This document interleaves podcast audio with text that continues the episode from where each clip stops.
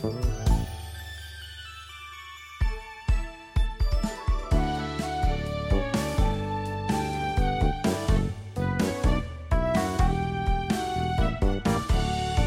morning, everybody. This is RPG Cast 481 for November 10th, 2018. And I'm your host, Anna Marie Privitere. Hello, everybody. Hello. We are Hello. coming off of our extra life extravaganza of a week where Chris died repeatedly in Dark Souls, and we enjoyed it very much. So, um, we did 25 hours. I didn't do 25 hours. I did more like 20 between the two You naps. did pretty good though. I did. I was impressed. I stayed up all night. But we got to the end of Detroit Become Human, and I was like, Peace. peace. So we also Big thanks had to Glenn from PS Nation. yes. So thanks PS Nation for joining us for Extra Life.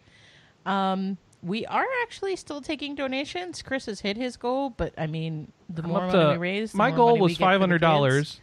My goal is five hundred dollars. I'm at one thousand four hundred sixty-five now. So a big thank you to everybody. big thanks to Jason Ariola for finishing the stream by donating five dollars for every time I crash my horse into something in red. Wow, he must be loaded. yeah, apparently. Well, they donated two hundred fifty dollars, so you know. Wow. No, That- that wasn't. that- that's that a was- lot of crashes. Yeah. Anyway. No, I. How much was the horse one? The horse one was just forty because 40. we limited the time frame because Okay. otherwise he'd have no money left. Okay. So, um, Chris, why don't you talk about what you've been playing? Because you've been playing Red Dead Redemption 2. yeah, I've been playing that. It's been good. You should play it. There's a girl you like. Ah, there is a girl I like. I bet that'll go great. Her, Have, her, you, have you killed any more horses? Um, no, no, because I have a good horse now, so I'm going out of my way to protect it. yeah, except when he runs it into obstacles. I make sure to pat her and give her a treat afterwards. Oh, g- keep her away from trains. Uh, I've been horses- doing that. Yep. I, horses uh, like to run into trains, apparently. Yeah, they do. it, They it's been great because he had a mission where he had to jump over stuff. And just watching him figure out the things that he could and couldn't jump over was amazing. Yeah, I can't jump over anywhere near as many things as I think I can. Just like real life. At some point during our stream, my horse got up and sat on the butcher block in camp. I don't understand why. Or in town. Uh, Did you see that? I did. It's like it wanted it him to kill her or something. murder Or- me. it's like get down, and she's like, no, get down. Tig says that next time we stream Red Dead Redemption 2, we should have a bonus where Every time it takes a poop, yeah, every time every time it poos, you donate five I dollars. we'd lose count. So you you played like all of the gambling mini games. Um, I'm still going through it all. I'm doing the challenges for gambling. You you Um, took a bath and a girl came in. I did. It was the deluxe bath. It's an extra fifty cents for that service, Anna. Ooh. Yeah, it's high highfalutin society. She even gave you a little kiss on the forehead She when she left. She scrubbed. Does my that legs. deluxe? Does that deluxe bath come with a happy ending? No. Nope. What kind of would be Rockstar more- game is this? That would be more than fifty cents, Kelly. Have you seen any sex in this game yet? I haven't. Nope. I guess if you ha- I haven't, you wouldn't because I've been playing it. Um, yeah, no, no sex that I can see. Which is weird, right? Mm-hmm. I can pl- make plenty of hot coffee at a campfire, though. Okay, I'm just gonna leave it at that. Okay. Hi, Kelly Ryan. Hello. What have you been playing this week? I've been on a Castlevania kick again. Uh, I was trying to find the 25th anniversary soundtrack that came with Portrait of Ruin because um, my husband somehow one of the tracks that he ripped from the disc got corrupted, and I thought I had that soundtrack, and apparently I didn't. So I ended up eBaying it and was like, you know, I am really wanting to play more Castlevania. So I pulled up Aria of Sorrow on my Game Boy Advance and ended up playing through that. And now I'm playing through Dawn of Sorrow. And I forgot how washed out early release DS games are. Because, I mean, the screen just looks like it just kind of has like a blanket of like whitewash over it. what are you it. playing it on? My 3DS. That's part of it. Games look Dude. more washed out on the 3DS. really, I. I never noticed that It's before. Part of it being stretched a little is what I've noticed. Okay. So I think if you pop it into a DS, it'll look a little nicer and you'll like it more. If you have one. I even if I even still have a exactly. DSi, That's the big issue. like, I think buried I gave all my of- last DS away already.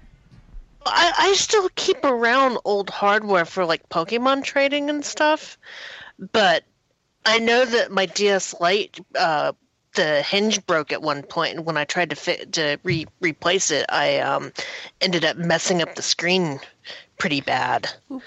And I I have a DSi, but I have no idea where it is.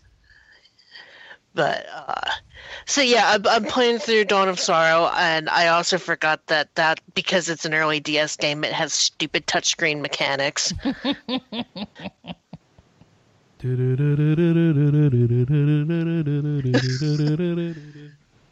Yeah, nothing like beating a boss and forgetting that you have to seal the boss away by drawing a rune and All grabbing your right. stuff. It's like, Yep. wait a minute, wait a minute, what was this rune again? Oh crap, I've got to finish the boss, the boss again. again. Lovely.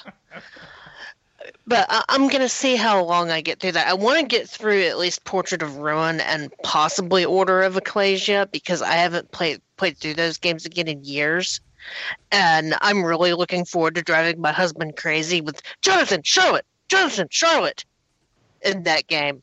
What? If you you're not familiar with that? no. in, in Portrait of Ruin, you control two characters, and when you switch between them, they say each other's names. So it's Jonathan, Charlotte. Um, on Ag- on AGDQ, the speed run, um, the switching is so fast that you just hear Joshua, Joshua, Joshua, and it's really funny. But um, yeah, and my my husband loves that game so much that he can tell where I'm at just by the music. wow. Yeah. so that that's been my portable game, and then I'm still slowly picking my way through Trails of Cold Steel. Um, I wish Machias and Jusis would just shut up and kiss already. Yeah, I spent a lot of that game just saying, like, why, why don't those two guys just get a room and get it over with? Yeah. Yeah, but um, I, I was I was fully ready to devote my time to that, and then uh, I got a surprise in just, the I just mail. want to say this could be a great segue for Hairy Man-Back. I was going to work it in later, but it fits here so well. Oh, I, I am sure there is plenty of fan fiction with all of those characters in that series. I just haven't had the chance to look it up yet. Doing some woohoo. Yes. But um, no, I, I was planning on devoting a lot of my time to Cold Steel, and then I got a surprise in the mail, and that was the Cosmic Star Heroine Collector's Edition. Mine comes on Tuesday because I had the Vita version and they shipped later. Ah, okay. Is it from Um, limited run? Yeah. Yeah, and th- my God, what, that was worth the wait because that is a beautiful collector's edition. That uh, Sega CD long box just is so gorgeous that it came with. And I, I'm having a lot of fun with the game too. I, I find it funny that this game is more Chrono Trigger than the game that Tokyo RPG Factory put out that was trying to ape Chrono Trigger. Oh, you mean boring piano walk through the the snowland? Yeah, Yeah. yeah. Uh, No, it, it's a sci-fi RPG that has very um, Phantasy Star and Chrono Trigger and Lunar vibes, and you're playing as secret agent Alyssa, who finds out about this mind control con- conspiracy and has to like betray her agency to keep this mind control device out of the hands of this agency. So you're you're going through and you're meeting up with with the resistance and thus, thus far i'm on chapter seven i'm told that it's not a very long game but I, i'm having a blast with it I, i'm loving the uh, aesthetic and the graphics and i've been tweeting that i keep meeting Paws Yes. I, Did you I me? real uh, not yet i beat the crap out Ah. of you for money but that's it. For for for money and for a tuft of your fur. I would do I'm that. sorry, too. you, you were worth two thousand credits. My name is Paws. I have green fur. Beat me up and get 2,000 credits. Right? No. Thanks, Chris. No? Alright. Something like that, but yeah, not not a kitty. It's really hard to a sing kitty. when your entire face opens up into a mouth. Oh God, that's gonna be some nightmare fuel later.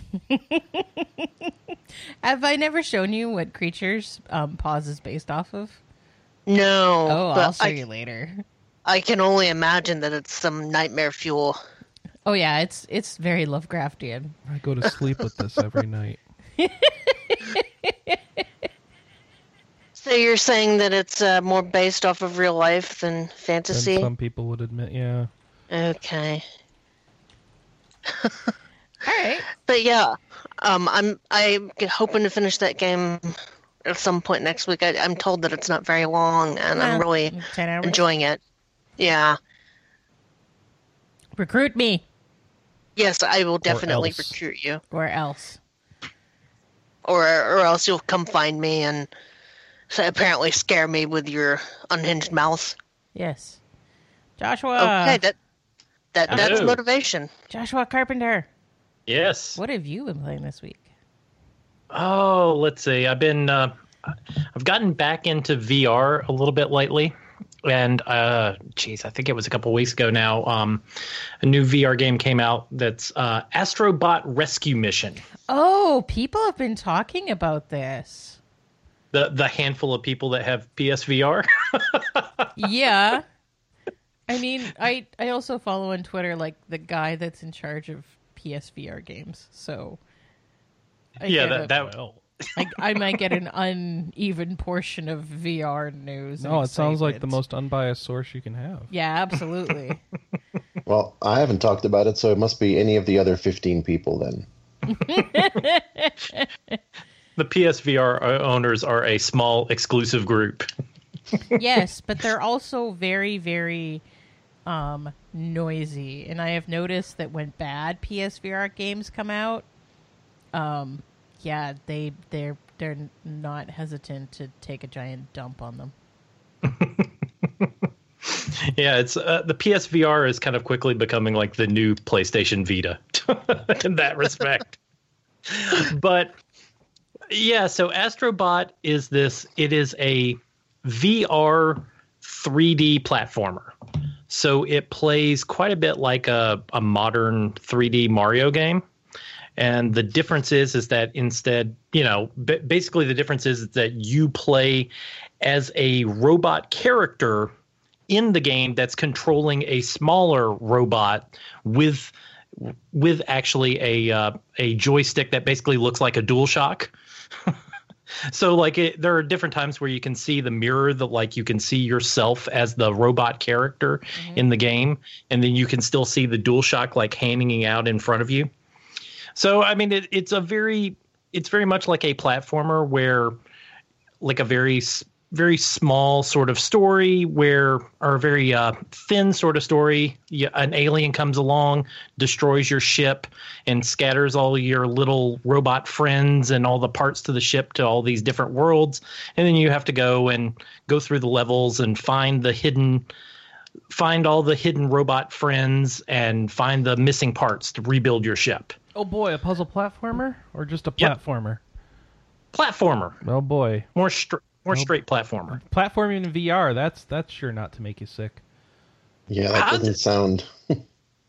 and with Yeah. the the dual shock on top of it. Yeah, Yeah, it's with dual. like, It's been fine. Like it- there, there is no. But it doesn't sound like it needs to be in VR. Uh, does it have to be? No, probably not. Uh, the the the unique trick of it very much is that you're going to be like because you're in VR, your your head is the camera. There's a lot of unique parts to the uh, to the environment where you kind of got to look Oh, around I and see. find the hidden stuff. Oh, so Chris is Uh, you uh, couldn't showing time the that video. any better, Josh. yeah, so Chris is showing the stream a video, and basically this guy like tilted his head down and to the right, and underneath a thing was a coin. Yeah. Like the perfect timing. And, and then a lot of the game, a lot of the enemies not only will attack the little guy that you're uh, that you're controlling, that's actually doing the platforming, but they will also like attack you. What? So they will, so they'll spit things at you, or you'll have to like duck and avoid. Uh, you know, like you'll have to avoid low hanging things so that you you, uh, you your vision doesn't get obscured. So it, it does some interesting stuff with it. It's not just a platformer that couldn't be done any other way. But I mean, it's been fun. Like I, I've enjoyed it. To me, it's just as good as Mario Odyssey was last year. Although you know, like I'm not a super huge Oh, there you platformer are. person. Oh, I see you. So they had a TV screen showing you. Yep, yep. Yeah. See, there you can see it where Yeah. it does that from time to time, where you can kind of see. So this looks just like the um. There's a a, a a mini game collection that came out for the VR, like one of like two or three that came out. Mm, I, I wish I remember, but I don't think so. No, maybe you can't know what? You might be right. Um, because it's not VR Worlds. I don't have that one. Must be Playroom. And there's something on there that looks just like this. I think. Yeah, wonder if I, I same remember what you're talking about. Like it's Yeah, the this same. It looks like the same bots and everything. Mhm. Yeah, it's the same visual style, I think. hmm That that must have been a, a demo that they did, but yeah, it's done by Japan Studio, so it's uh, Sony exclusive. Oh, I'm watching the stream. Yeah, it's it's it you know fun little platformer game. And then the other thing that I've been playing is uh, probably the one that Anna's interested in hearing about, and that's the new Mercenaries saga game. Or well, it's not really a mercenary. The next Mercenaries game, Mercenary Wings, the False Phoenix. Yeah, so, So- apparently this is going to be like the first of a new trilogy. maybe like it, certainly isn't something where uh, you know i was playing it and and it's let you, you know i mean these games i'm sure they could do a sequel and the same thing if they wanted to the the mercenary saga games themselves were only pretty loosely connected Yeah, they were fairly self-contained, P- particularly since we never got the first one on 3DS. You you played Yeah. two and three, and there Uh, wasn't it- any handicap in doing so. No there really wasn't I thought they just I- put I out mean- a trilogy where you got to play the first one. Yeah, that's on Switch. Oh, okay. They did. I, I played that earlier this year, and even even so, it's just kind of like, um, like oh, this character from the first game founds the country that you play in the second game, but it's you know hundreds of years later, so there's not any real overlap. Now, the It, like, second and the- the third game do tie together in that the char- the mercenary group that you play in the second game shows up in the third game. Mm-hmm. It basically goes sup and then pieces out. pretty much. But the yeah, they were set up so that they were pretty independent and self-contained. So Mercenary Wings is the new one, and it is very much like a hmm, what would you say, like Super Nintendo kind of era GBA style strategy RPG? Yeah, it's like a classic. I don't want to say bare bones and I don't want to say simple because I feel like both of those have negative connotations. But it is like a very classic TRPG where there's not a ton of bells and whistles, and that's okay. Mm-hmm. And Yeah, I like same thing. simple sometimes. Yeah, and, and I think you would say the same thing for the story. Like the story, i- it's not to say I don't I don't ever want to say it's bad, but it is fairly you know straightforward. You're not going to be sitting through 15, 20 minute cutscenes. It's going to give you the enough plot to kind of move you from one battle to the next. It's fine. It's not going to blow your mind, but it's good. You know. It's solid. It sounds more And like refreshing. the translations are getting better. Yes, yes. I think that's probably the biggest thing, the biggest takeaway I had from Mercenary Wings is that it's like each of the games, especially if you play, I played all all back to back this year, and now I'm playing this one, and like each one kind of like makes small but incremental improvements over the next. And so, like, this one is a little bit it's a little bit improved over Mercenary Saga 3. Like there's a little bit more there's much more variety in the character portraits than there were in those games. There's a little bit more class variety. There's you know, it's like there's better variety in the music. So it, they they keep making small improvements, but it's not huge improvements. It's still basically the same game. Right. So it's one of those like if you've played the Mercenary Saga games and you like them, you'll like Mercenary Wings. um, the one thing that I think that they definitely kind of hit the jackpot on um, was the um, the aggression system. Mhm. Has that moved over to this game? Yep, it's still the same with the uh the oh geez, yeah, what did they what is it called exactly in there? The uh oh and I can't find it in my notes real quick. But yeah, the aggression system where you can the aggro where you can uh, basically manipulate the aggro on your characters and there are some characters who even have the ability to create like dummy units that you can kind of get enemies to attack and then you know ignore your characters so you can kind of set up enemies that way. Like uh, all, all the mechanics of these games are really well done from a strategy for you know for a strategy rpg and and that's kind of what you're there for both that that sort of gameplay and then the class system which is pretty for for a small 20ish hour game like it has a really good class system. Each character has do, do, do, do, do, one two it's like six different classes that you can kind of advance through to customize your characters. And each of them kind of um, each class not only uh, affects the your main character's stats but you also are able to unlock all kinds of different spells and abilities. And even once you change classes even you still get to retain all of those abilities and spells and things so you you know it, there you can go through and unlock different classes and you still get those benefits Sweet. but yeah like it it's still really good Did you finish the review for this, or that is that's again coming? that is coming. I still I finished the game yesterday, and this game also supposedly has like I, I guess I'm about to find out. There is a choice you make in I think it's like chapter seven where you basically um it, it's a pretty standard bog standard story. Your your characters are in a mercenary group. You're fighting for this um uh, kind of evilish uh, king who is trying to put down a rebellion in his own kingdom. And then after like six or seven chapters, you get to kind of decide if you want to uh, side with the king or you want to side with the rebels. Are we the And- bad guys? so I sided with the rebels on the first playthrough. So now I need to go back and see what see what exactly is different if you side with the king. So I don't know how much changes. They claim quite a bit changes. We'll we'll see. I kind of doubt they have different maps, but I'm I'm expecting the story to at least be slightly different. It's a shame that it doesn't have that chapter choose system like the remake of Tactics Ogre on the uh, um, PSP that lets you kind of go back to branching points like that. Yeah, it doesn't. Uh, that was kind of one of the disappointing things is that there is no, like like Tactics Ogre or even like uh, Fire Emblem Fates, where it's just like you could go right back to the decision point. hmm This one, as far as I can tell, anyway, I started a new game plus, and it like nope, it just seems to be carrying me through again. So I'm like, oh man, I'm gonna have to. Uh, thankfully, I think I have a save file back at like chapter seven, so I can just kind of like jump up there and get to the decision point. I will make a note to make a save file there for myself. Yeah, I'll, pro- I'll probably put a note about that in the review once I get around to writing it. Just, just you know, kind of like a thing to keep in mind, so you don't have to replay the first like seven chapters again.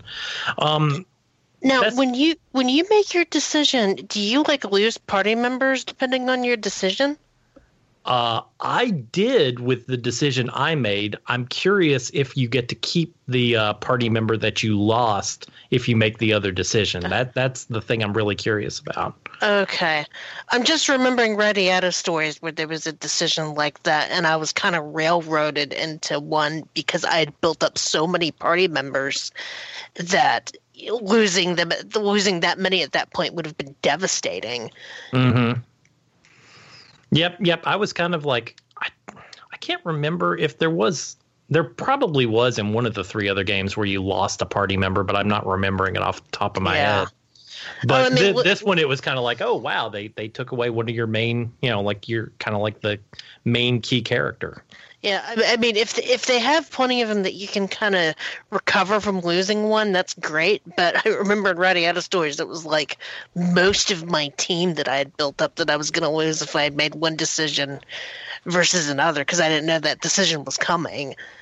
Oh no, it's nothing like that. I mean, this one's set up for that.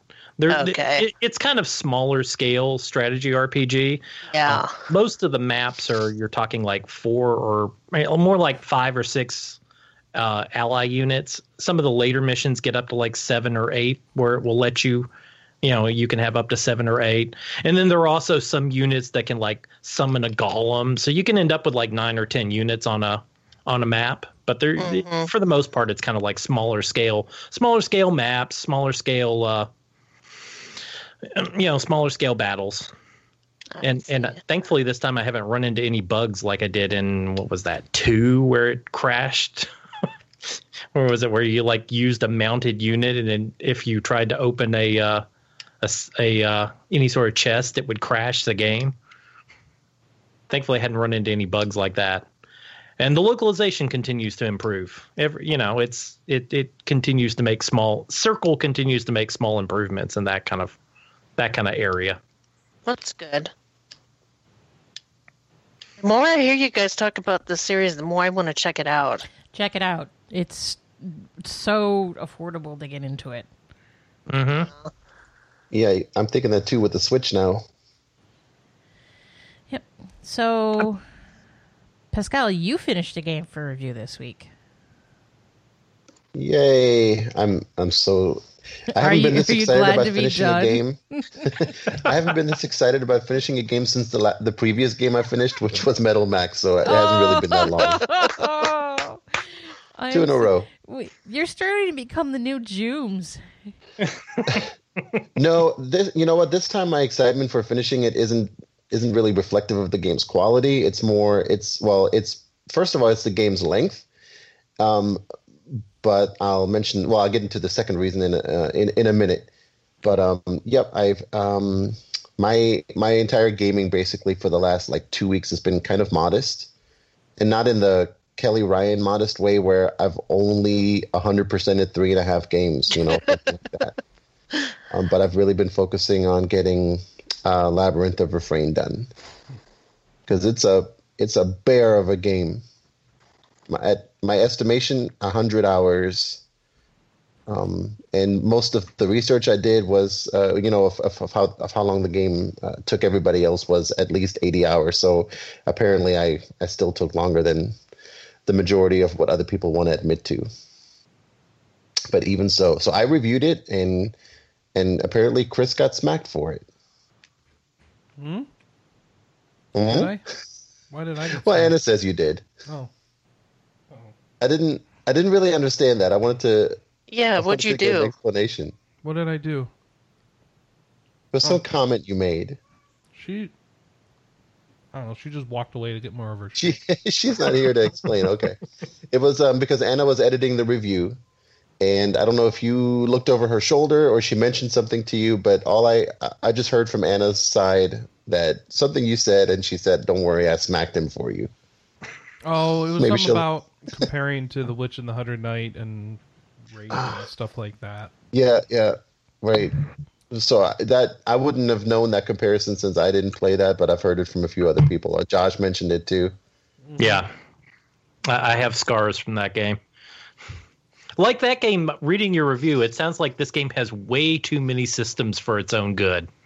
So this is why I, I made that comment when you were talking about mercenary wings that it sounds you know refreshing when you say simple. Simple, you know, is not necessarily bad, and this is why because Labyrinth of Refrain there's just so much mm, unnecessary stuff going on in in the in the combat system more than anything. Um, it, I don't I don't understand all of it at this point. I mean, the game. Um, it, it, it conf- so I, I think I've mentioned this before, but it it really confused me when um when NISA's um I'm not sure what what his title is, Travis, the the the, the public relations manager, I think. Can we call him Travis Uh, Touchdown? Not that one. Oh, okay. But he tried to explain it to me and just the the uh, the glut of like um terminology that this game creates for all of its different systems is really overwhelming. And then um, so much goes into uh, how effective your characters are in combat, whether they're right-handed, left-handed, what their uh, what their I guess their zodiac sign is, so their Right-handed, astrological sign. left-handed is a classic RPG staple. I don't know that that's Well, wrong. okay. I mean, and, and I can deal with a few of them, but there's just so much of it. Then each character does uh, different types of damage that uh, affects the same enemy in different ways, which is like color coded. Like there's, I don't know what they all stand for, but there's purple damage, yellow damage, red damage, gray damage. Uh, that's and just some elemental damage. and That's Yeah, not a big deal. What else you got? Come on, hit me with more. Overwhelm Look, me. each one is not a big deal. You want me to hit you with more? Okay. Um. So let's see. Well, I don't know. So I need to know what hand they're holding the weapon in. I need to know uh, what weapon goes well for people of certain handedness. I assume. No, Yeah, maybe. I don't know. Uh, how does the handedness work into it? Let's start with that. Well, how, why would you want me to tell you that? Because you're you the one who played it. I know, but the so so what I'm the, the point I'm getting at is uh, the game does not explain these things. Oh, okay. um, I, I know they matter in some way, but I and I, So- I really don't care why or how they matter at all. I mean, because in the end, here here's the thing. Um, you you grind so much, and and there's a uh, there's an auto battle feature. The game knows. So Labyrinth of Refrain knows that you're just going to hit on on 95% of the battles. You're just going to hit auto battle, Okay. where all your characters just do their regular melee attack. You have the option of assigning commands, but there's uh, you can get up to 15 fighters in your party okay. because your party is split into basically three groups, and each group can have up to three fighters. So however however many you have depends on what your choices are. Um, but you're you, you know you're not likely going to assign 15 uh, individual battle commands for just uh, you know regular trash mobs. So you're going to hit that auto battle um, button, which means all these other factors that that play into the battle system just happen behind the behind the scenes, and you don't care and you're gonna and if you grind properly which i didn't do for the first half of the game but if you grind properly um, you're gonna be uh, way over leveled for almost everything except for some of the bosses so i don't know there's a weird um, there's a, there's a weird inconsistency with, with such a complicated like setup from with everything from the terminology to the combat system and then it it just doesn't really seem to matter a whole lot you know So, like, are the characters that you can put into these covens are they set in their stats? So you just need to recruit the right ones after reading a guide, or is it all random? Yeah, it's it's completely random. Um, Oh. It's not you don't recruit anything. The way that um, that Labyrinth chooses to like handle its characters is that they are uh, they're all uh, wooden puppets that have been animated by um, by the witch's magic. So the witch is like she's kind of the main character. You don't she's not the player character, but she is the story's main character, and um, which is the reason why the game is subtitled Coven of Dusk. You're uh, basically you play the the witch's coven, and she sends her coven in to the labyrinth to explore for her. Because humans can't enter the labyrinth only inanimate um, objects can enter. So she animates uh, wooden puppets and those become the you know the the 15 uh, puppet soldiers that that particip- participate in combat and there's different classes that um, that you can select them to be uh, different genders. And then you can if you want to set all these different things up. Like i said like the the left-handedness right-handedness what sign they have. Um, they, each one has a what, what the game calls their nature which is basically their disposition. There's probably i didn't count them there's probably 20 or 25 different um, personalities i guess uh, that affect again that affect their stats in different ways. You know whether they're curious or brave or um, shy or I don't know. There's so many of them, childlike, you know, whatever they whatever they all uh, came up with. Um, or you can just hit hit a, a button uh, during each like because you you have to create each character. So I just randomized them all and see what came out. And in the end, it doesn't really matter. The magic users are going to be less powerful physically, and you'll probably put them in the back row, and that's that's about the extent of like what you really have to do. I feel as long as you grind and get enough experience to power up your characters. Okay, so Oh um, this sounds other- exciting, Pascal. and and so I don't want it to just sound like I'm trashing the game because as a game, it isn't. It's not a bad game, um, and I, I don't have a ton of fam- uh, familiarity with first-person dungeon crawlers, but um, from from what I understand, it's not um, it's not even like bottom of the barrel of dungeon crawlers. I think somebody who digs that genre will probably enjoy this game because there's a lot of dungeon crawling to do. Um, the uh, uh, one of my my only really uh, I think valid complaints is that at certain times the game locks progression until you complete a like a, a series of fetch quests. Um, which it'll tell you, you know, what what seems like a very random list of like items you, that you have to suddenly collect. Um, I don't know, three pieces of coal, uh, two sprouts of weeds, and ten onions, and five potatoes, or something like that, which are like enemy drops, or you pick them up by just wandering the the labyrinth, and you need those for the story to progress, and that happens. Um, like maybe uh, maybe three or four times during the course of the game, as far as I found. And one of those times was to to finish the game. So I I, I completed everything I could. I over leveled my my party, and I played through hundred hours and got to the final boss. And the final boss. Um, oh, and I should also mention that I had um, that I was playing on easy difficulty at this point, uh, because at, at at about the eighty hour mark, I just said screw it. I just want to get to the end, so I changed it to easy. You know, thinking I would probably just kind of fly through whatever was left and see the story, right? I'm betting you Well- didn't. And well, I did. Oh, okay.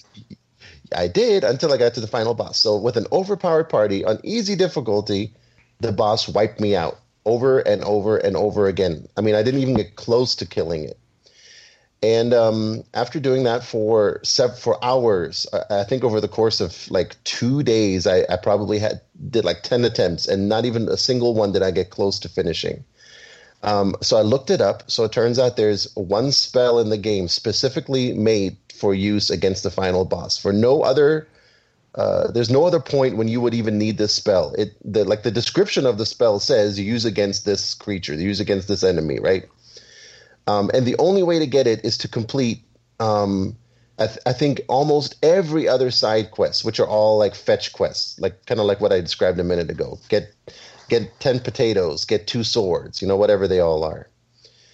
Um, and that'll net you, in the end, this one spell. And it, like, it really seems like it's required to have this spell. So you have to go. So I had to spend another, I don't know, maybe four or five hours at that point, just going back and, and, uh, and doing these like mundane um, pickup quests that, you know, at some point I abandoned because there just wasn't anything coming from it um, just so that I could finish the game. I thought that was uh, not nice. That doesn't seem that great. No. Mm, I thought that was cheap, and there was a little Yeah. But bit. hey, a uh, nice tip for that. people picking up the game: do the side quests. Yeah. And, well, and Yeah, and the I optional side quests are in fact not optional. They're not optional. Yeah. yeah. So so the game thinks it's being clever by it does give you a hint on this, right? If you if you try the boss without um, without having the the spell, and you die, um, I can't remember if it's the first time or the second time that you die, and you go back to fight him again. There's a little a little text box that says uh, something like. Um, it gives you a hint. Hey, remember that one line where it said something about a blue stone? So the game thinks it's being really clever by reminding you, hey, there was something important about a blue stone that you need, and you're kind of like, what blue? Like what? is- What's what's a blue stone? I you know no, I have no idea what that means. So you have to basically you have to go online and find out what that means. If you had done all the side quests, it would have been mentioned, right? Uh, well, so if I had done the side quests, I would have had a then I would have had a spell that I had no clue what it was used for because Oh, uh, okay. if I'd had the spell first, I would have read the description and said I don't know what that's referring to at all. Um, but yeah, okay, so you're right. If I had done, so you can't. I mean, I feel like the game assumes that you have done all the side quests up to up to that point, Yeah. every one of them, and there's sounds like- Well, they It figured the rest like of the game if- is so boring. Of course, you do the side. Sounds like as if somehow you're supposed to know about Knights of the Round before you go fight Sephiroth. Mm, oh, it's Oh, it's you like don't that, need Knights of the Round to beat. except it's not necessary, right? Yeah. so okay so now apart from that if, if you love dungeon crawling then that's just another excuse to do more of it i guess so again i think for the right person this this will be a lot more enjoyable than it was for me There you go, Anna. so Because it sounds like my kind of game. Because It I, does I, sound like my kind of game. and i really think it is going to be um you know many people's kind of game Um, and and I thought it was okay. There were times when I did like it. When it when I was going through it, when the story was was was un, unfolding, it was enjoyable. You know, there, there were only parts of it where it really uh, made me question its its value. And um, it, did, it does have a, a really fun art style, um, especially considering that it uh, back in in 2016 it uh, it started as just a Vita game. I think it looks good. Like the dungeons don't blow me away, but the like the character designs, the enemy designs. Are designs. we getting are- this on Vita? Labyrinth of Refrain? Yeah. No. Okay. Yeah, I'm not sure. Um, the enemy designs. It was like, Vita in Japan. Oh, sorry. Oh no, no, you're fine. Um, like I've already mentioned it anyway. And what else is there to say? It has really strong voice work. There are a lot of things worth praising in it. Just Um, not the but game. The game might not be the number one thing. Let's put it that way. All right. Fair enough. So, but my real reason for just being so happy that it's over is because it was the one thing that was keeping me from um, putting from starting Octopath Traveler on the Switch. Ah, that's a There was game no way I people was say they gonna be able actually to do- like. Yeah, and so I. I, I knew I wasn't going to be able to to use my Switch, you know, to play two big games, especially with this one being a review game and already so long and overdue. Um, I knew let's you know got to finish it first, and now it's finally Octopath time. So I hope my- you like grinding. I think he just had uh, to do that. So after this uh, I, I you know i don't mind grinding the grinding was not the part of uh, of labyrinth that that i disliked the most i don't mind it if it's well i guess it's like what we said earlier you know if it's it, it can be done in a way that's refreshing doesn't always have to be a pain I But haven't I don't really know. found. See I haven't really found the grinding to be that refreshing in Octopath Traveler, to be honest with you. That's Yeah. why I kind of set it aside. Yeah, Maybe I kind of I'll, wrote uh, a whole thing about how I Octopath know. and I didn't get both along. of you i hope my experience will be better You- I don't, I hope so, Pascal is going to be so set up of you know he's just dealt with this garbage that anything's going to feel better. So he's going to love Octopath. now. I asked for Octopath for Christmas, and I told Chris if no one buys it for me, he has to buy it for me. Um, this is the first I'm hearing about that. Actually, I, I, Oh. I told you this when I sent out all of the Christmas lists. no. You think you told me that though? Chris, well i hate to say it but I know really Chris, want Octopath. you told me to get you a tattoo for Christmas. Yeah, I've told you to get me like 16 things for Christmas. All of them are really expensive, so I don't actually expect them. Octopath, I expect. chris you are the one that did buy it You- you're the one that bought it for me I did. I bought I- I Octopath. got it. Yeah, it was Employee of the Month it for you guys Okay, cool. this Good was Yeah, your gift to me for for those Good work. Yeah, for those who are Be unaware, rewarded.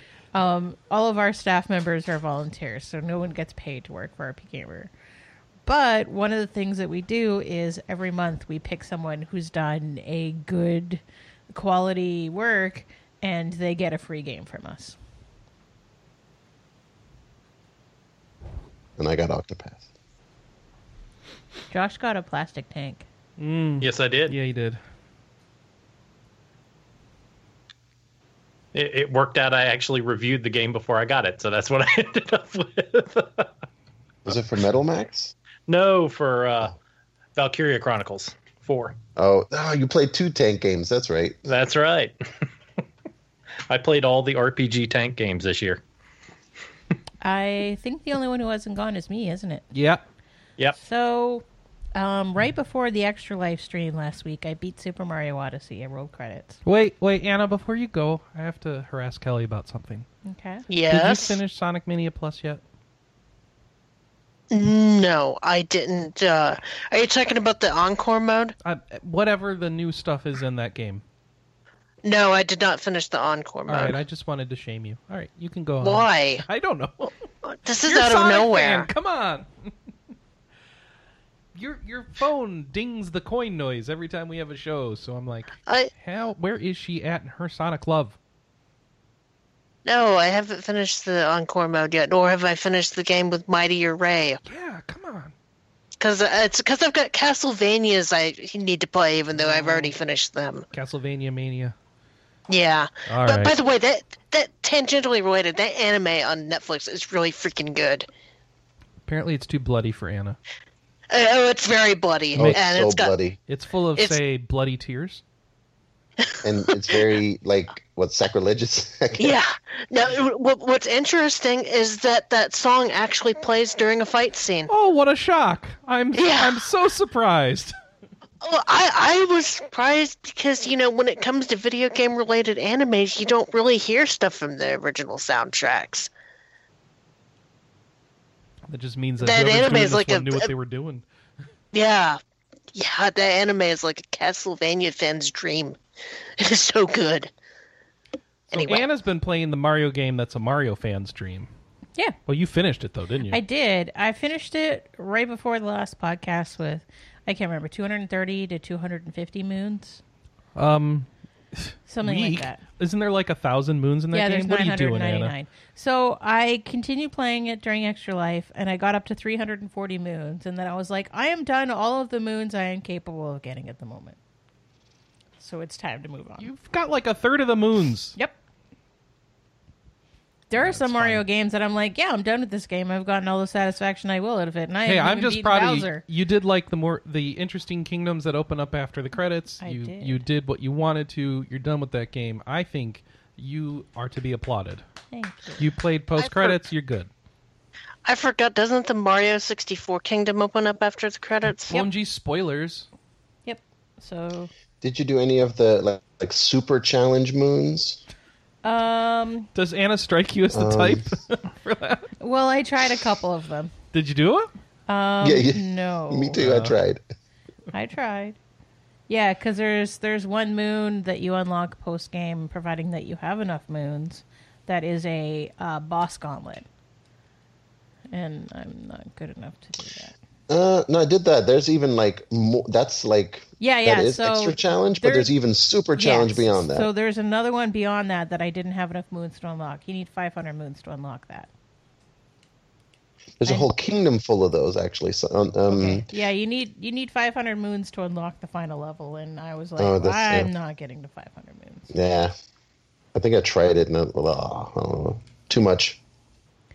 So then I decided, well, I need a short-ish game to play during Extra Life, and I want something that isn't super active intensive. So uh, Chris got Night in the Woods Yeah. the other day for the Switch. And he told me that he wanted me to play it. I thought that you might enjoy it based on how I'd t- heard people talk about the game. Very narrative focused adventure game. Yeah. With Curl coming back to hometown and dealing with life post college and stuff. And it sounds like you didn't like it. No, I really didn't. It was just okay. Did, did you like Greg? Greg is awesome. All right, good. That's all I needed to hear. Greg is a perfect best friend. Although I spent all my time with um somebody else. Well, So, that's what you needed to fix. You when need to go back and spend more time you with When you play it, Yeah. you should hang out with Greg all the time. Should I? that's what I hear most people do. I've had numerous people tell me I should play this because of the Catman character, and apparently she is me. Um, I don't know. It's just it wasn't bad. It was you get to play Rock Band at okay. some point. Yeah, repeatedly. yeah, you're in a band Mm. and you play bass. So it's like jamming on the X Y B A keys. So, although that one has it colored Mhm. in a way that oh, those must be like that must be playing it on the Xbox or something. Oh, you think? Oh yeah, B A. Yeah, that's why. Yeah. So the keys are not colored on the Switch. I love the way this game is animated. It is animated really well. The funny thing is, is when you mess up the notes, all of your other band members, their portraits change, Oh, okay. and they're they're like really grossed out. so, yep, yeah. I mean, the animation is cool. The story's fine. I just I hear like the main ex- plot line of like the mystery and all that stuff is like very disappointing. so in how it- anticlimactic in how it ends. It's Yeah. like, here's the big bad guy. Never mind. yep. But I, I also heard that's kind of not the point of the game. But It maybe it is. I don't know. isn't. It's more about It's more the about talking to your mom and stuff. Yep, yep. and so I actually didn't do everything that the game um, that I could have done. And I know because there's a book um, that you're keeping, a notebook that you're keeping where you doodle stuff. Um, and there were pages that were blank. This is kind of like a Life is Strange. Sort of. Yeah, I mean, really, it's about the developing or redeveloping relationships with the people that you left behind when you went to college. Like, there's a girl that you were really good friends with when you were younger, but you kind of drifted apart in high school and you were more friends with Greg than her. And her mom dies. And, like, the first half of the game is you constantly forgetting that her mom is dead. Because you're a dick. It's, it's like it's a mo- it's a game about depression. No. I feel like I heard something. No, not really. I mean, Mae has clearly gone through some stuff. But That's your character. yeah, that's the character that you play. But I would not say that the game is about depression per se. It, it sounds more like a slice of life game with like It a little bit of. Thank you. That's a really good way of describing it. All right. like um Gone Home was kind of a slice of life game with a little bit of a mystery tied in. Yep. And I mean, you do need to make choices about what you do. So, like, every morning you can talk to your mom, every night you can talk to your dad, but you don't have to. Um, you know, you choose to hang out um, with a couple different people depending on the day. Um, and it's entirely optional which one of them you want to hang out with. I didn't even find out that there was a new pastor in town until like the second last day of the story. And that's actually something that happens on the first day. You didn't explore enough. I didn't know I could walk past the church. Right. Yeah. It was just I missed a small detail like that. So there was a portion of the story that I just never saw because of that. Um yeah, it's it's just it's okay. Buy it on sale. Okay. And then I was like, okay, I just played a very slow, very dull game. I need some action in my life. So I decided to bust out Ys Origin. Yay! Yay! Um, and so I was kind of torn when I first started playing this because um, the problem with Ys Origin is normal enemies versus bosses. There's like this insanely wide gulf. More so than any other Ys Origin Ys game that I have played. Like I remember that happened. So you would say that this game isn't very easy. No. Okay, got it. Um, I remember that happening in Ark of Napishtim as well. And I think this game was developed around the same time of that. So I think it was just, this may have been a hall- hallmark during mid aughts Ys games. Why is no Ys game used like easy mode spelled easy? Because Y S it's, dash Y. Because- because it's a lame pun. Thank you. The best pun. This is what I have been telling him for days. Thank you, Wow, Kelly, seems for like backing an me easy up on pun to this. make. I don't know. But um, yeah, I I definitely got an Ark of Napishtim vibe from this one, and I couldn't tell if it was using that engine or the uh, Oath in Felghana engine. But it's it's kind of hard to go back to after you've done the Celceta slash seven slash eight engine. Oh, for real. It took me. So it took me a little bit of time to adapt. And so, um, which was fine. I'm just, I'm not used to not having party members anymore. Yeah, yeah, that's why it's hard to go back Solo to. Ys games are hard. So, yeah. Um, so Ys Origin takes place before all of the other Ys games and ties uh, directly into Ys 2 and indirectly into or try, ties directly into Ys 2, di- ties directly into Oath and Felghana, and So, indirectly into some Would of the you other explain? games. You would you say it explains all the whys behind the other games?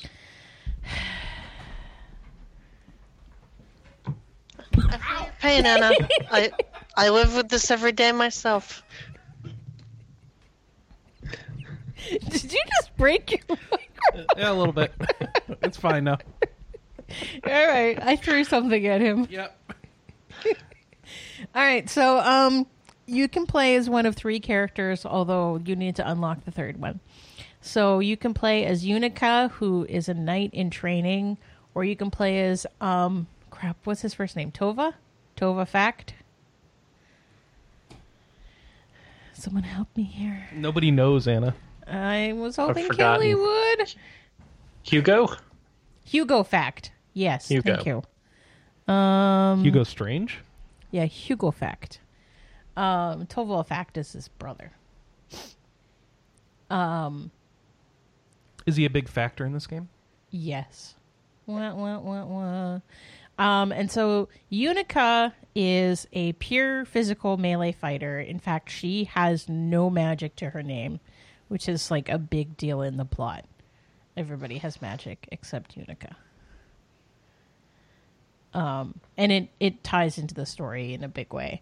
Um, Hugo, on the other hand, is a pure magic user. He has what are called the Eyes of Fact, which is a ma- which is which are like two magic orbs that just sort of hang out around him. Are they used for detecting fake news on Facebook? No. That'd be They- awesome. They shoot laser beams. Oh, okay. Same thing. So, yep. So they play completely differently. I only played as the girl when I played through this.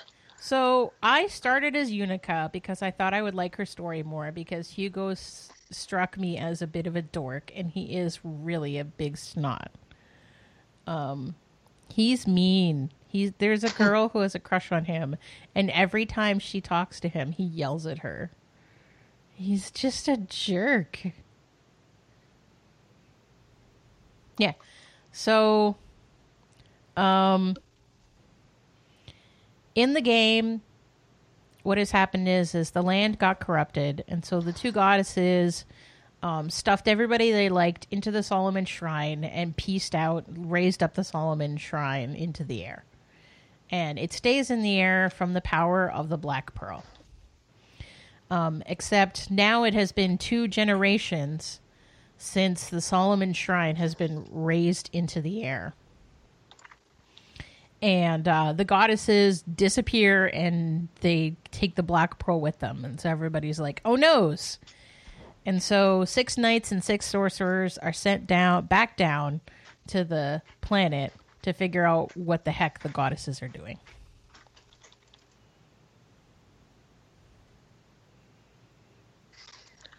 And it, it sounds like from the names of some of the characters that, uh, like the facts kind of turn into dark fact later on in these games, and yeah.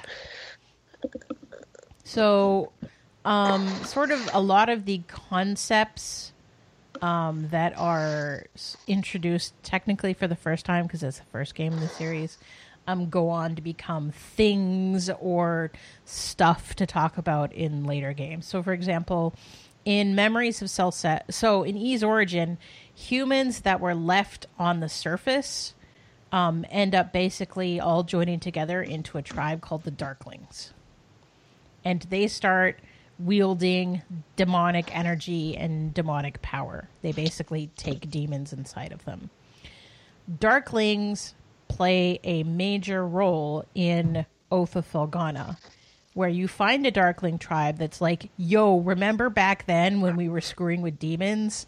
We really screwed up when we do when we did that, and we don't do it anymore. Also, the bad guy in Ys origin um, is the bad guy in Ys one or two. I forget. I think he's one. The dark fact was the main was the main bad guy, and I can't remember who it was in the second one. Okay. This should be fresh in my mind because I played through all of them last year in preparation for eight, and it kind of left my head. So, um, yeah, the girl is basically, um, she loves the goddesses, and she has spent all this time with them. Um, and Hugo, the, the the mage, hates the goddesses, doesn't spend any time with them, is super disrespectful every time he meets them.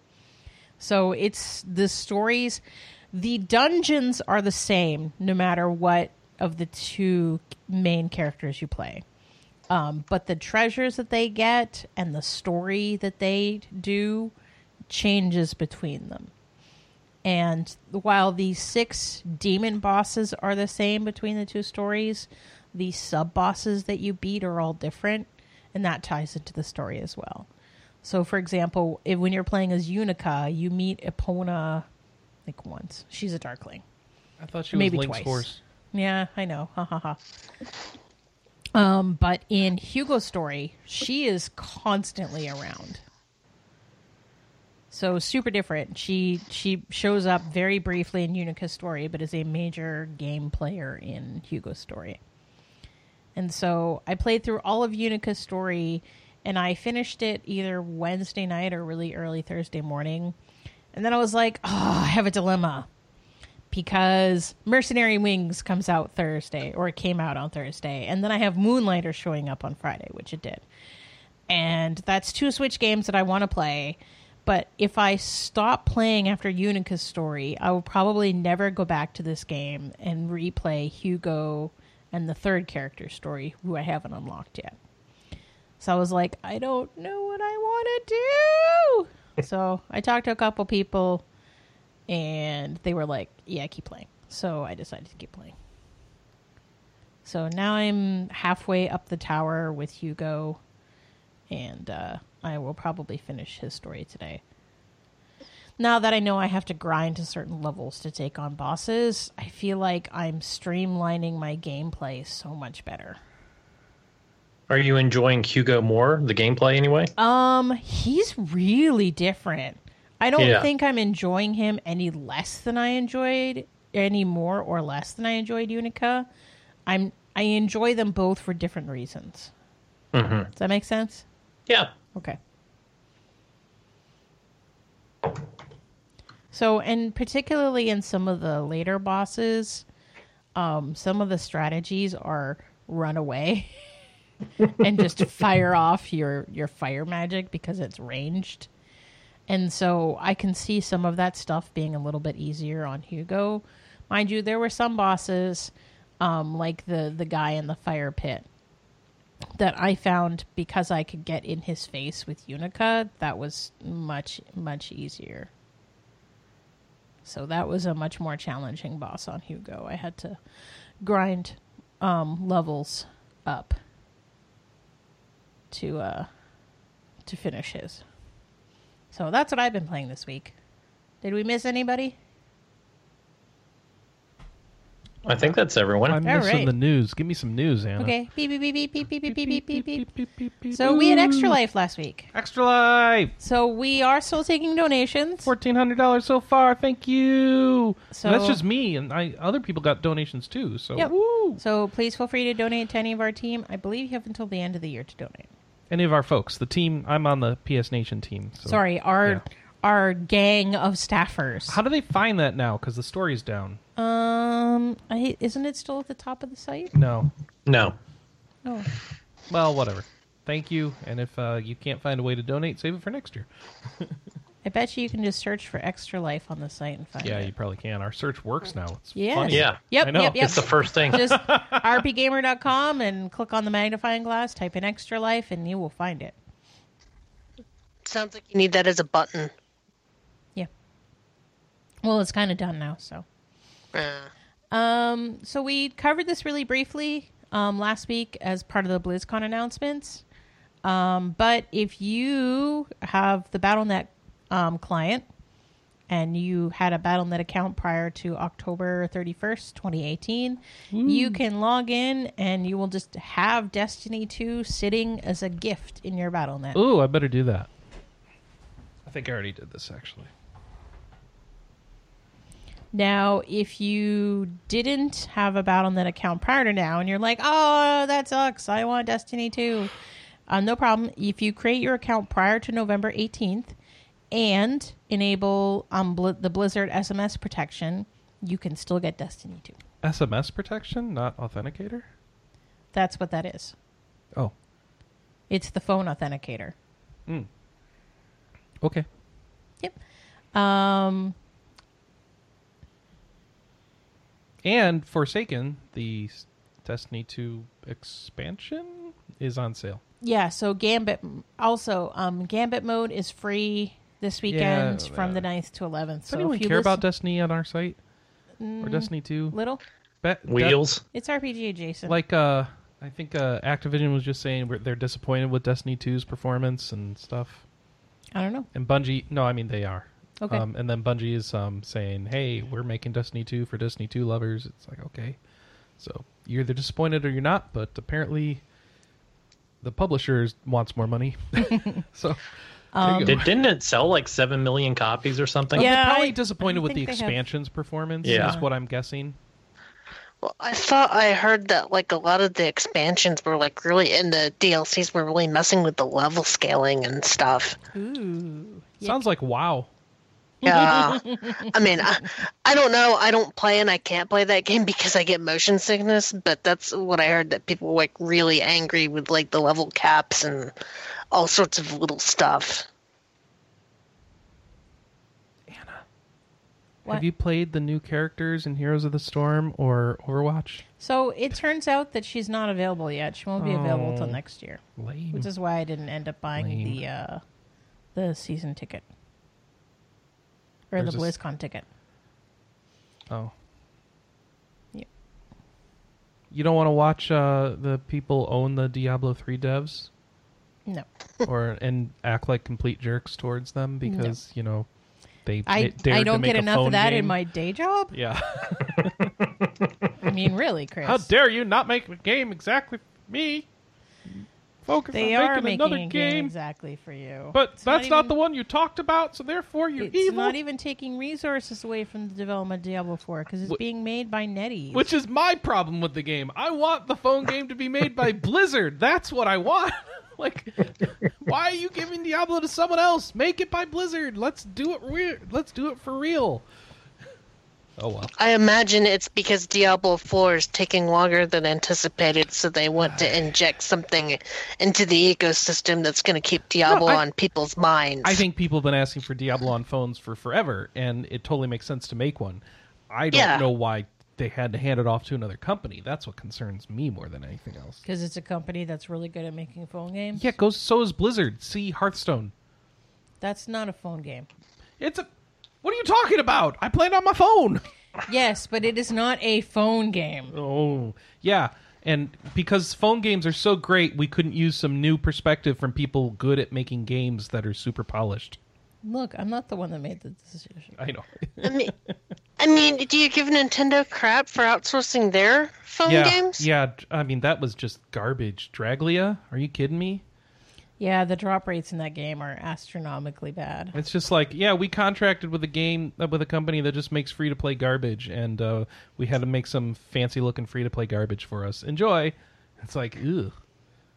Well, I thought all of their phone games, like Fire Emblem and uh, Oh, Pocket Camp, were Fire outsourced. Emblem Heroes, uh, which I don't play So- anymore. Fet And is Pocket really Camp- well. The thing with Fet is that in terms of purchases and draw rates and stuff, it's really, really well balanced. But either that said, I don't play it, and I Um, got tired of Pocket Pocket Camp Camp, is- too, and a lot of people got tired of Pocket Camp. It just doesn't go anywhere. Yeah. So yeah, I'd rather have a real. I, Kelly, I'll be honest with you. I'd rather have real versions of these games done by the actual teams. I'm sorry. No, no, f- fair enough. I, I mean, I understand. I'd rather they be on I- Switch, but you know, I- whatever. I understand why they would want to outsource because they don't want to take resources from their actual dev teams. Start But up a new dev team for it. I don't know. I, I just is that more don't or less expensive than outsourcing? Probably more expensive than outsourcing, I assume. Okay. Just all right. Um, Circle Entertainment, who um, publishes the Mercenaries um, games, have announced that they're going to publish a new game. It is called Alchemic Cutie. So this is a this is like a What e- Pokemon esque game. Yeah, what exactly is this game? It's kind so of weird it's still looking. yeah, it's still early in development. It looks like. So See, it's It's kind of hard to say what it is. I see a person walking around like it's a Harvest Moon game or a Zelda game Yeah, it- or It what? gave me Stardew Valley vibes. That's what it looks like. Yeah, that's Okay. what I was thinking. Like you, you find these uh, jellies and then you raise them, and then you can put So- them into competitions. It's Slime Rancher.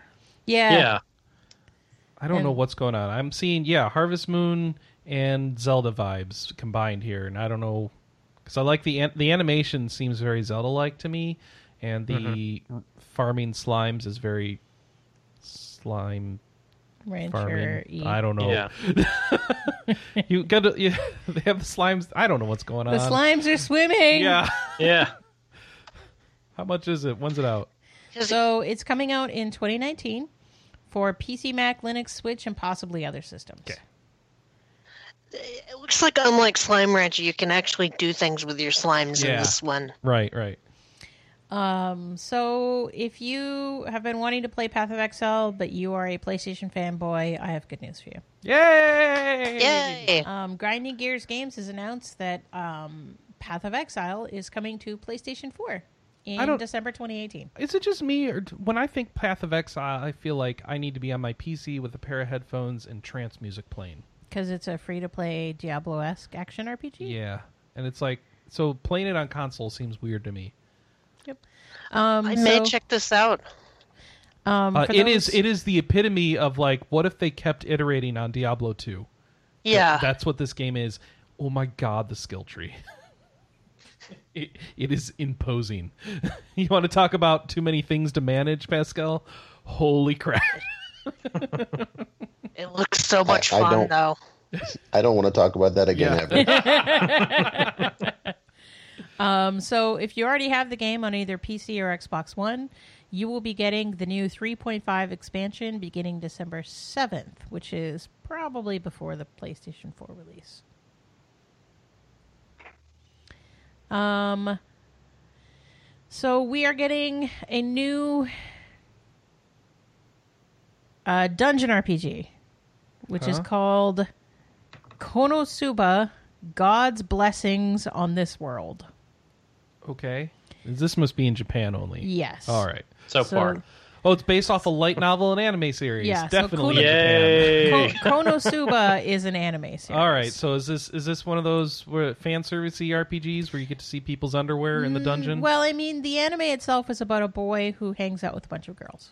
so yes, No, it's, it's I a mean- harem game. it's a harem game, but they're not like slutty or anything. Okay, so it's not like those other ones.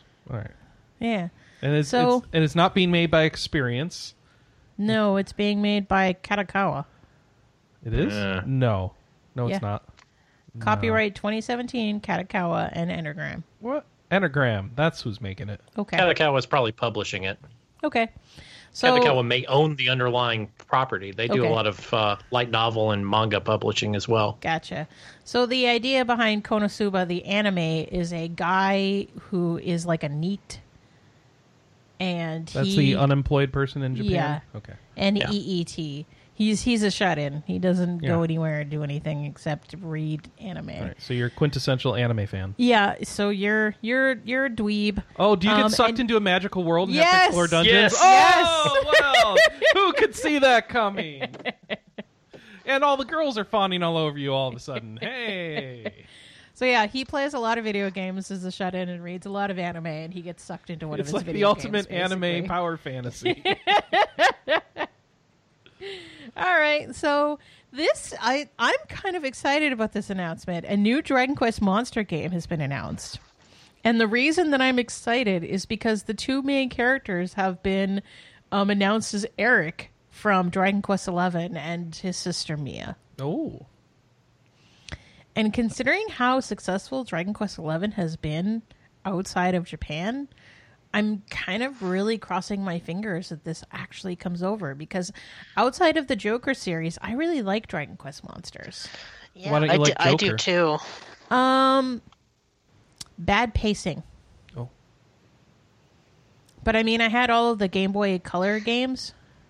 I think there was like three of them so are they Uh-huh. saying this is actually story like taking place in the in early the Dragon days? Quest XI universe. Yeah. Yeah. And they just forgot how to tame monsters in Dragon Quest Eleven. I don't think you can tame monsters in Dragon Quest Eleven. yeah, that's that's That's my point. That's like, his point.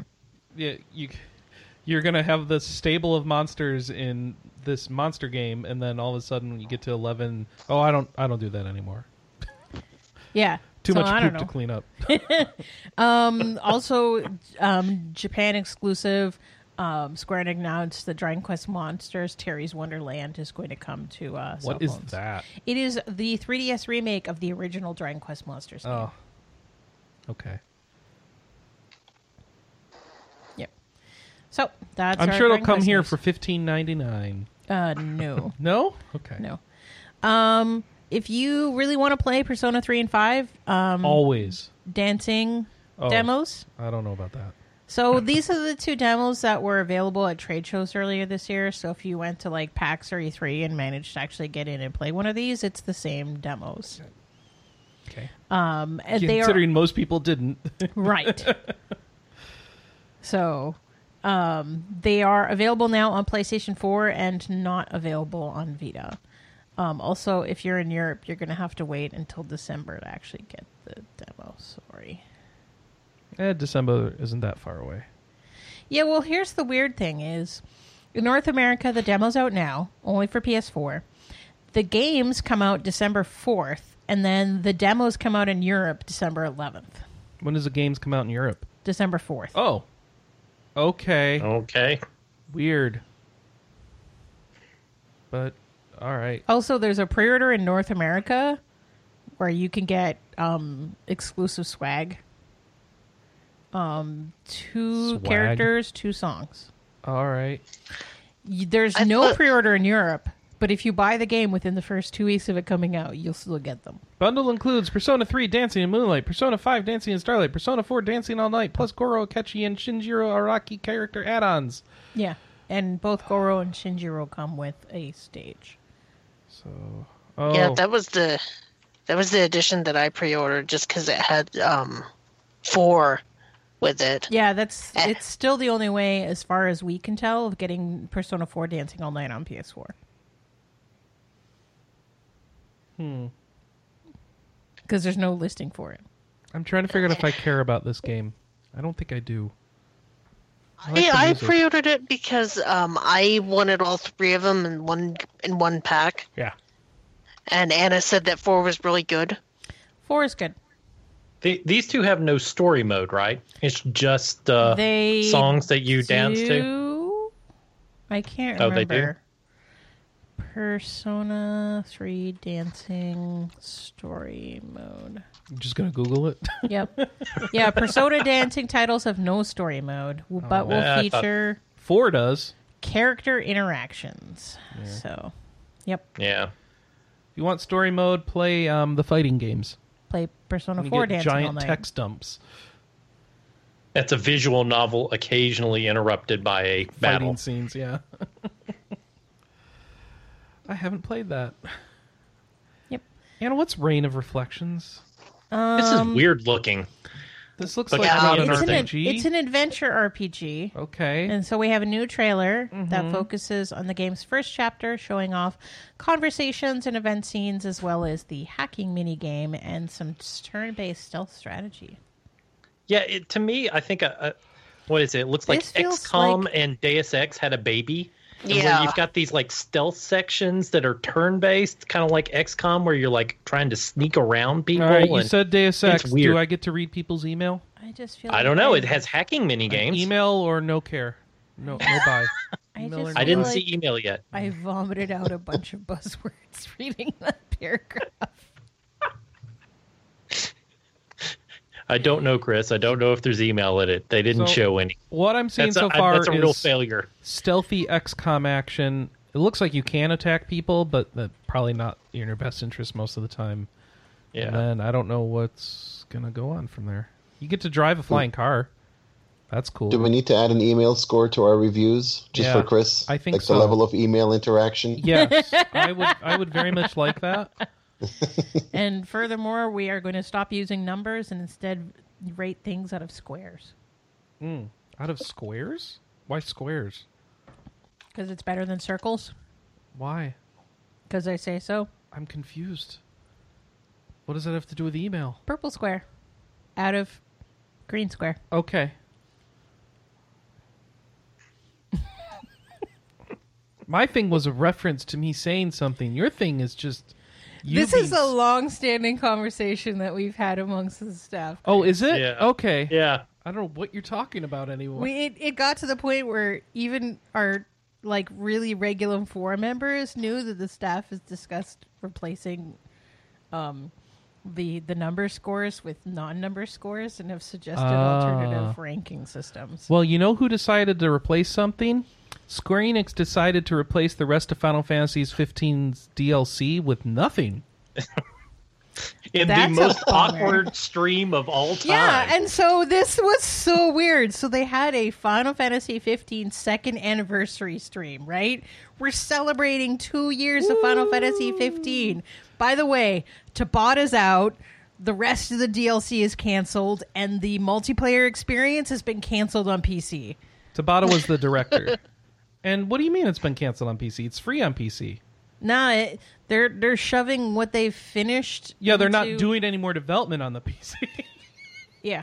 They they're just kind of shoving whatever is done of the P of the PC Comrades version into the base game, and the consoles are only are, are the only one getting a standalone complete client. yeah, but I don't think it'll be any better than the PC client. Okay. This was just This so weird. so- We're celebrating. Here's all this bad news. Well, I mean, if you're going to share the bad news, what better time to do it than when you're you start with good news first or Happy anniversary. the You're celebration? dipped. Yeah. It's like a continuation of the celebration of the Diablo phone game. Hey. Hey yo. So Yeah. this, this Great literally disappointment. happens. This happens right as I was starting to come around on maybe giving it a second chance. They're like, oh, by the way, all that DLC we announced is gone. So were you able to already buy that other DLC? Yeah, so like uh, the 2019 sure? DLCs, Ardyn, um, Noctis Luna and Freya, Aranea and Aranea, Lunafreya. yeah. Um, those those four were like its own package. That was already purchasable? You're sure? I don't know. Okay. So now they're just going to have Ardyn. The rest has been scrapped. Uh, Tabata's gone. His production company is being shifted to work on large scale, high quality AAA titles. what, wasn't this one of those? Yeah, I didn't understand Isn't that what this was? I mean, it was DLC, but wasn't it still large scale AAA? no, I mean they made 15, right? No, Yeah. they Lu- Luminous got. I thought Luminous got spun off to make all the DLC. I have no idea anymore. You All may right. be right, yeah. But it's like they're refocusing on large scale, high quality AAA game titles. There's a certain implication about the Final Fantasy 15 DLC in there. I don't- I don't know. and it's kind of rude. If only they'd had more email for you to read. That might be the reason why, That's why he got canned. Yeah, if it was more email, you'd all be playing it. The execs, you know, they've been asking for email and it just wasn't happening. So there's a 15 14 crossover thing going on. Yeah. I, and I mean the the news wasn't all crummy. They did announce Ardyn is coming. It sounds interesting. And by the way, there's a 15-14 collaboration that starts on December. 12th. I think so. Oh, Yeah. I watched the Everything seems to I thought it be was the 12th. December 12th. Yeah. So Can yeah. I still do my Monster Hunter crossover in 14? no, I think that's done. Oh, that sucks. I missed it. I thought that, I thought that that was permanent. Oh, is it? I think it's permanent on the Monster Hunter side. I didn't know if it was permanent on the 14 side. I hope so. So I I still feel like I should play the Final Fantasy main game, but maybe I'll wait until Ardyn is out. You should play more of 14. Eh. That's a good game. Yeah. Um. So if you are a physical Vita collector, I oh, have Oh, boy. some good news and bad news. Am I ever? So NINS announced the three. Hey, the meat titles- jackets are back on my screen. Woo, meat jackets. So NIS, NIS America has announced that three of their Vita games from earlier this year that were digital only are going to all have physical releases. which is The Lost Child, Penny Punching Princess, and The Longest Five Minutes. Um, so The Lost Child is art was already put up for pre-order, and it basically disappeared in hours. And then they put up a second batch, and that disappeared in even less time. So you're you're probably not going to get the Lost Child on Vita at this point. Um, Penny Punching Princess and Longest Five Minutes. They have not opened pre-orders for either of those yet. Um, you should probably follow the NISA Twitter if you're sincerely interested in picking these up. And we have reviews be- for all of them that can tell you whether or not they're worth picking up. Don't care. What else you got Yes, for me? because you are, you know, betrothed to our digital future. Yep. Um, Idea Factory had uh, a press event Woo! um, where they announced three games that are relevant to us and one that's tangentially relevant to us. Um, so the first announcement was Varnir of the Dragon Star. But it's got a new name. Yes, Dragon Star Varnir. Oh, okay. Crafty. I think I like the original one better. Yeah, me too. Um, but so here's the idea: is is in Dragon Star Varnir, um, you have witches and knights, and knights are tasked to hunt down and kill witches because um, witches consume dragon blood and then birth dr- more dragons, and so witches and dragons bad, knights good. Except you play as Zephy, a knight who is attempting to kill off a dragon, gets mortally wounded, and so a couple of witches come along and go, "Dang, this sucks. Have some dragon blood." And so he himself is turned into a witch. And This- so, so if this was an announcement, why does it sound so familiar to me? because we've was already been, announced. because it we've been getting all sorts of details about this game coming out in Japan. Yeah. It's so. out in Japan already. When's it coming here? Uh, 2019, All right. What Spring. what's- spring 2019. all right. What was our next PS4. No, no, no, no, no. You, you, you haven't heard the best part about this. Okay. Because he's a Oh my god, I see the meat jacket. He,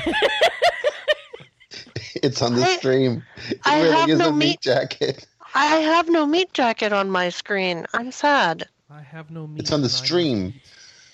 No, I but I I've been refreshing the uh site to see if I could get the meat jacket. If you just and I continually Maybe refresh, it's- it's, going to give you lower and lower dollar ads, so you probably won't get it that way. It's only Aw. available in certain territories. So, for those who are wondering what the heck we were talking about, during our pre-show, we pulled up the site and it had ugly design hoodies advertising meat jackets and hairy men. I love this? that um UNICEF the UNICEF ad on the other side, um, which which is about what I guess what feeding starving children maybe. Giving them like inoculations and stuff. Yeah. Mm. And then the meat jacket. But that's nowhere near as important as the meat. Mm, look at this kangaroo pocket human body jacket. Mmm, so hairy. What there, there's a hairy man. So, if you haven't joined us live at some point, you should. Oh, look at we these stream Christmas jackets. every oh, Saturday at morning these. at 9 a.m. Pacific. Oh, I need to noon buy Eastern. one of these. God, please no. Please go to- back to the No, Tim I gotta wear it during the Christmas ensemble group in, Oh. at church. Oh, it's out of stock in my size. Oh, here's the Darn. formal one. Mm. I'd like to wear the meat jacket and go to the zoo. Anyways, the best part about Dragonstar Varnir is because you're a witch, you have a transformation sequence and you lose clothes. Just of like course, the girls. just like the girls. Oh goodness! Um, the second game that they announced is Arc of Alchemist. So we know almost nothing about this game because it's not even going to be out next year in Japan. Um, but it's a Compile Heart RPG. Um, the art is sort of like this interesting collaboration because each one of the different characters is designed by a different team inside of Compile Heart. So one of them was like the Mary Skelter team, um, which I believe is also working on Death End Request. One of them was the Neptunia team, and one of them was this and that and the other thing. So um, it's sort of interesting. The it's an action RPG, follows Quinn Braveford. Um, and the idea is is the world is becoming desertified. Desertification. Yeah. So Desert- everything's turning into fancy desserts. That no, it's be- everything's becoming sand. oh okay. And the idea is is Quinn wields this sand. weapon um, that can don't like have orbs of elements popped into it, and as the story goes in Legend, if you put all four elements into the weapon, you can then do something to save humanity. I don't like sand. Thanks, Chris. Um, the third um, announcement was a release date. So they'd already announced Death End Request earlier this year.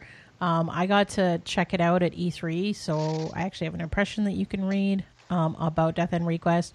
We have a release date um, physically and digitally for PlayStation 4 um, in North America on February 19th, with a European release of February 22nd and the idea is is um, this is a game where you play both inside of an MMO and outside of an MMO.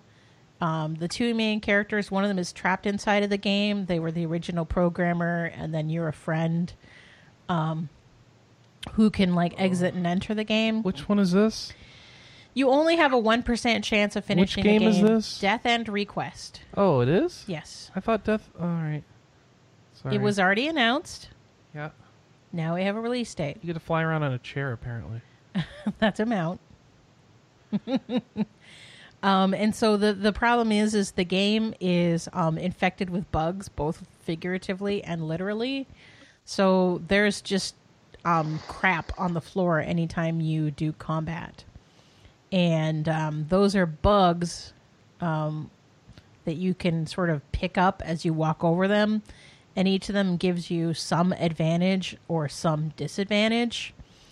And the reason that you would want to pick them up is that um, as the corruption, as the field bug percentage goes down, you can then call upon your friend that's stuck inside of the game and they can reprogram things.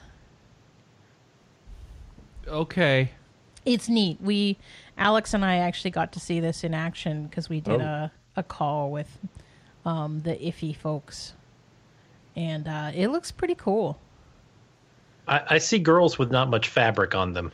Yeah, so um, if you get too buggy, you go into like um, Glitch mode. a glitch mode, and when you're glitched, you lose all your clothes Reboot. Of course, because it's it's a glitch. it's compile heart. What do you expect?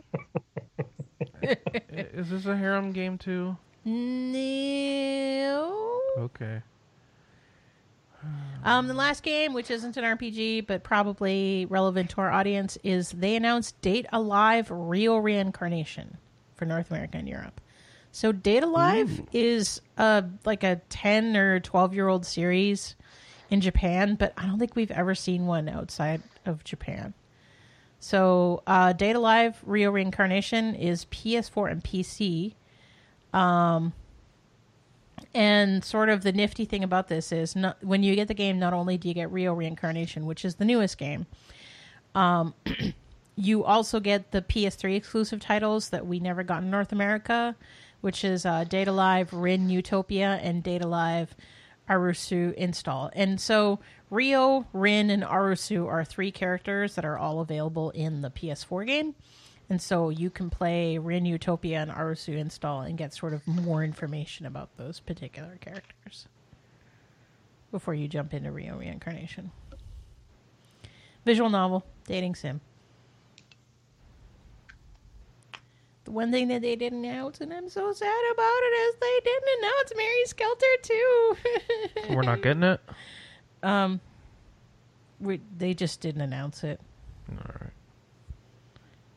I mean, that's internally developed, so surely we're getting it right. I, the reason that I get nervous is because out of these four games, only one of them is out in Japan, and Mary, Yeah. the other three are next year, and Mary Skelter Two is out in Japan. So they, I feel like they're mm. announcing things out of order. Maybe Mary Skelter really didn't sell well. It did. Hmm. I'll tell you what didn't sell well. Apparently, strategy guides. Oh, Prima So- Games is shutting down. Yeah, so this Yeah. was sort of very awkwardly put out. So I think this explains why there's no Dragon Quest XI strategy guide. yeah, I had a feeling that there wasn't gonna, or that something was going on because they've done a strategy guide for practically every Dragon Quest game that's come out. Yeah. So, um, Penguin Random House just sort of put out a very quiet announcement that they were shutting down um, operations of Prima Games, and it's a staggered shutdown. So the California office um, is like gone. The uh, the the New York office is gone. Um, and then Indianapolis is going to be gone by March 2019. The thing that they haven't announced yet is what are they going to do with their guides? Because I mean, stop like, making them. no. For example, I have a digital guide. Oh, And when I yeah. access it, I have to go to primagames.com. Right. There, there's no downloadable version. and uh, If- in Red Dead, you can buy a Prima digital guide. So, Right. So it's like, what are they going to do about I'm sure those someone will buy it. So, If it- and if there one of my friends emailed them and Oh. said, "Hey, I have a digital guide. What's going to be going on?" And basically, the answer they got was, "We don't know yet." I mean, with any luck, they'll like just make PDFs out of them and let you and let people download them. download them. Yeah. You know, their answer was basically at this time we're going to keep all e guides available online through March, and then we have no idea. Yeah. So if you email customer support, they'll be like, mm. Um, I, I also didn't realize that they they were the ones that bought Brady Games. they did buy Brady. Well, they didn't buy Brady Games. Um, Penguin Random House used to be two separate publishers. And they merged, and, And then they how merged. got- Oh. So it was like Penguin Publishing, Random House Books, one owned Prima Games, one owned Brady Games. I see. And so when they merged, they decided to keep Prima Games as the dominant name. Hey, look, there's a Light of Hope guide. Yep. Pokemon Let's Go. Oh, Yep. twenty four ninety nine pre-order. What do you get in the Pokemon Go? You get a complete walkthrough of the game. You get a Kanto region Pokedex, list of moves, blah blah blah blah blah. Info on all new features, including Pokemon Go connectivity and using the Pokemon Pokeball Plus. Oh, a map of the region, in case you didn't know what Kanto looked like. And uh, ooh, a bookmark, Pikachu Eevee bookmark. Yeah. Yeah, and so you flip it one way or the other, and it'll either be Eevee up or Pikachu up. But um, P- Piggyback Games is still uh, Isn't that the producing British one? guides. Yeah, Yeah. they're in the UK. They have like tiny guides, and they're just not as nice. Oh yes, they are. Yeah. n- Um, I I've had got one the- for Disgaea that they made, and it fell apart. oh. See, I've I've got the hardback ones for Final, like the Final Fantasy thirteen trilogy and uh, fifteen, and those were really nice guides. Okay, maybe in their earlier days when they made guides, they just didn't bind them well. Yeah. They don't do that many guides though. It looks like. They don't because here's the thing: is in order to do guides like this, you really need to work with the company, and not every company is willing to do that because there's a fair amount of time investment that goes into it. Like, I mean, I spent an entire week, like a good forty hours, editing the Light of Hope guide, Hmm. and like half of that I I just spent on the the retro um, part of the guide. And the worst part is, is the guide has errors. Yeah, now they're going out of business. You can bring out all the dirty laundry. It- It's not Uh, dirty it's- laundry. It's true. We've talked about doing a. We were talking about doing a uh, an errata for the digital guide, but that's not going to happen anymore. But yeah, I mean, pe people say that like, well, why would you want a print strategy guide if when there's online? The problem is that online guides are mostly based off of fans, and if you're stuck and they haven't finished a guide yet, you're pretty much just kind of left to people figuring out figuring things out for yourself. And you know, having a print guide kind of helped with that a little bit, and it's kind of sad that they're going the way of print media, basically. And I, I thought our question of the week could be what your what was your favorite RPG strategy guide? Yeah, Sounds like a good question. That is a good question. And, not just Primate either. I mean, any of them, because my favorite is the uh, versus book Final Fantasy VII guide. The one that's kind of a collector's item now because nobody bought that one apparently. Yeah, I sold off all of my strategy guides when I moved from Canada to the US. Some of them were worth a lot of money. Yeah, um, the Final Fantasy X and X-2 one that came out when the re-release came out, like shot up to astronomical prices. I was actually surprised at how much how expensive that one was. I had to ended up having to resort to my old PS2 one when I played through that this summer.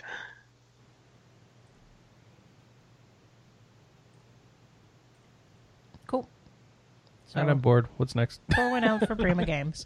We have Yeah. um, a very Valkyria Chronicles 4 interview by Josh. Oh, Yeah. thanks, Josh. Thanks, Josh. Yeah, Did that you was have a, fun. Did you have a lot of fun with that? That's what I was about Yeah, to that- ask. yeah, it was kind of fun getting to ask uh, the director and producer some questions about VC4 and the series as a whole. Um, the thing that I did like, and Alex points it out in the comments too, is like I appreciate, and it makes me way more interested in the game. I appreciate the fact that the missions are designed around completing objectives and not just shooting everything. Which, I yeah I love that answer that he gave. Which I, I've heard some people like critique Valkyria for you know like oh it's just about getting to that objective and it's not realistic to war. And his answer was kind of like well you know like kind of like what are you like a psychopath? Those are people. You know you should be trying to win without ki- you know killing as few people as possible. there were a lot of interesting little questions, little little stuff in there. There there was um uh, also like if you've actually finished the game there's like an interesting little tidbit in one of his answers about the end about like how they thought about going different ways with the ending having it like having you able to kind of like choose different paths. So that was kind of weird and interesting. But there you know there there was some interesting tidbits in there from the director and the producer. So give it a read if you're interested. Not you don't have to worry about spoilers in there there wasn't really anything any anything that would spoil the story so you can read it even if you hadn't finished vc4 And we also have a Labyrinth of Refrain review by Pascal. So that kind of goes Yay. into some of the stuff that we talked about today, discusses some other things that we didn't discuss. So um, feel free to check that out if you are interested in making a decision as to whether the game is for you or not. And then we got some brief news. Uh, new Kingdom Hearts trailers were released this week, including one that talks about Tangled characters. Um, we have more um, information regarding Deltarune. Um, spoilers. Don't read it if you haven't played the game yet. Um, Thea 2, The Shattering, is entering early access. The Japanese voice acting patch has been added to Trails of Cold Steel 1 and 2 on PC.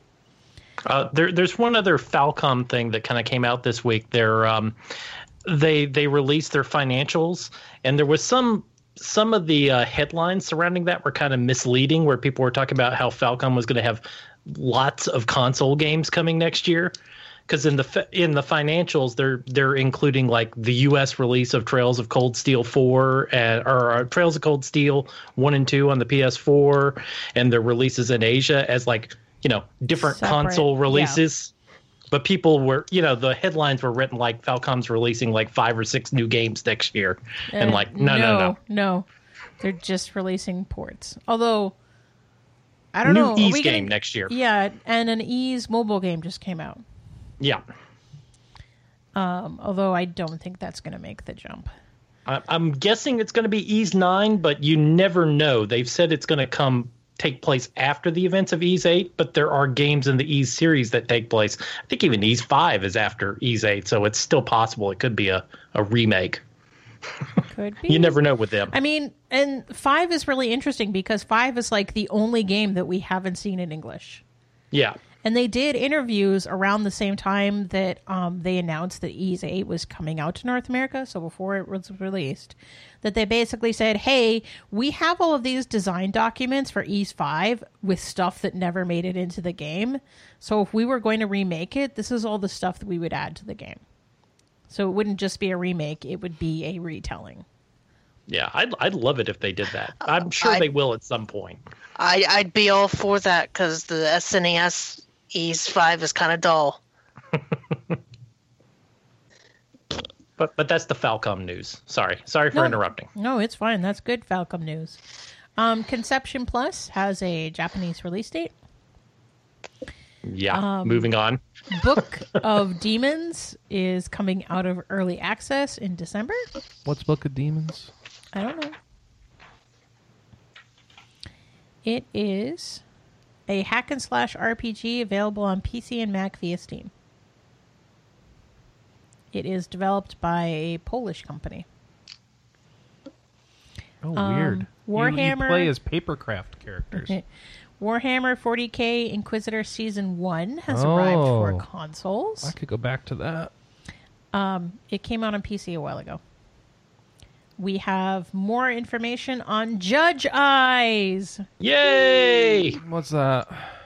It, The- Oh, that's the Yakuza Yakuza spin-off. follow up. All right. Yeah. Yeah. um, Nelke and the Legendary Alchemist. Wait, wait, been- wait, wait, wait, wait. Tell me about Judge Eyes. No, this is the briefs. Read it yourself. you get to date people. Okay. Big shock. Um, Nelke and the Legendary Alchemist has been delayed in Japan, so it was supposed to be out this month, and now it's coming out in January. Okay. Uh, January Mm. 31st, I believe. Oh, Um, this next one's a big mystery. Oh man. Yeah, Yeah. so um great. yeah, big mystery. So Gust put out some new information about um Atelier Lulua, the Scion of Arland, um, which is about the daughter of Rorona. hmm Um, so they announced definitively two returning characters, or two characters, um, one of which is Piana, who was um, a shopkeeper in Atelier Totori. Um, now she's a full fledged alchemist, um, and she's one of the teachers of the main character in Atelier Lulua. Um, the other one that they announced was Kristoff, who is an adventurer. He's an up and coming young knight. Um, he hopes to um, surpass the amazing Sterk. Not happening. Also, Gust gave some silhouettes and said, These are characters we're not announcing yet. Guess who they are? All right, who's this first one? uh, Totori, Okay. And who's this one? Rorona, Okay. And Meruru. okay. Done. Meruru even has the little stupid crown on her head.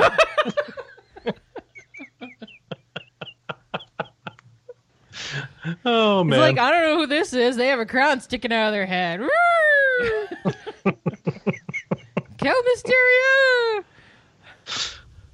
a crown and the giant fr- frilly dress. I Totally don't don't know know who these that could is. who's that Pokemon? Who's that alchemist? it's Totori! Toto! Um, and if you backed Edge of Eternity when it got kickstarted like five years ago, um, the early access is going to start on December 5th. I think it might only be four years ago. Okay. But yeah, they're starting early access. The game's not coming out. They're starting early access. Uh, the game, the early access is PC only, although the game itself is going to be coming to PC, PS4, and Xbox One. And uh, they have not given an amount of time that the game will be in early access. it looks pretty. I don't know when it's out though. Is all, and I don't think they know either. I'm hoping they uh, speedily go through early access. All right, our question of the week is: What November release are you looking forward to? And Josh, you answered this because you weren't on the podcast. It was. Yep.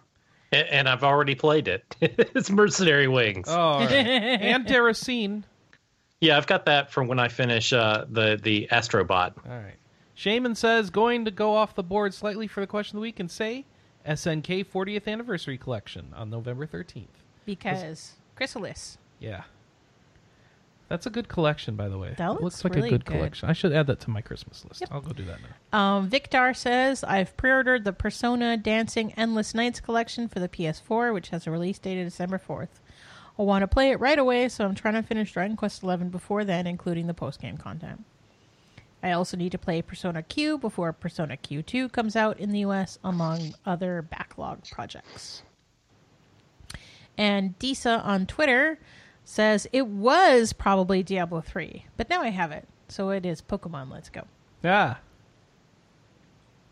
I ordered the um, the Switch version of Golf Story from Limited Run, and from everything I know, it's supposed to be finally shipping in the next maybe I don't know a week or two, or hopefully days. Well, you'll be So able to that'll play be my- golf.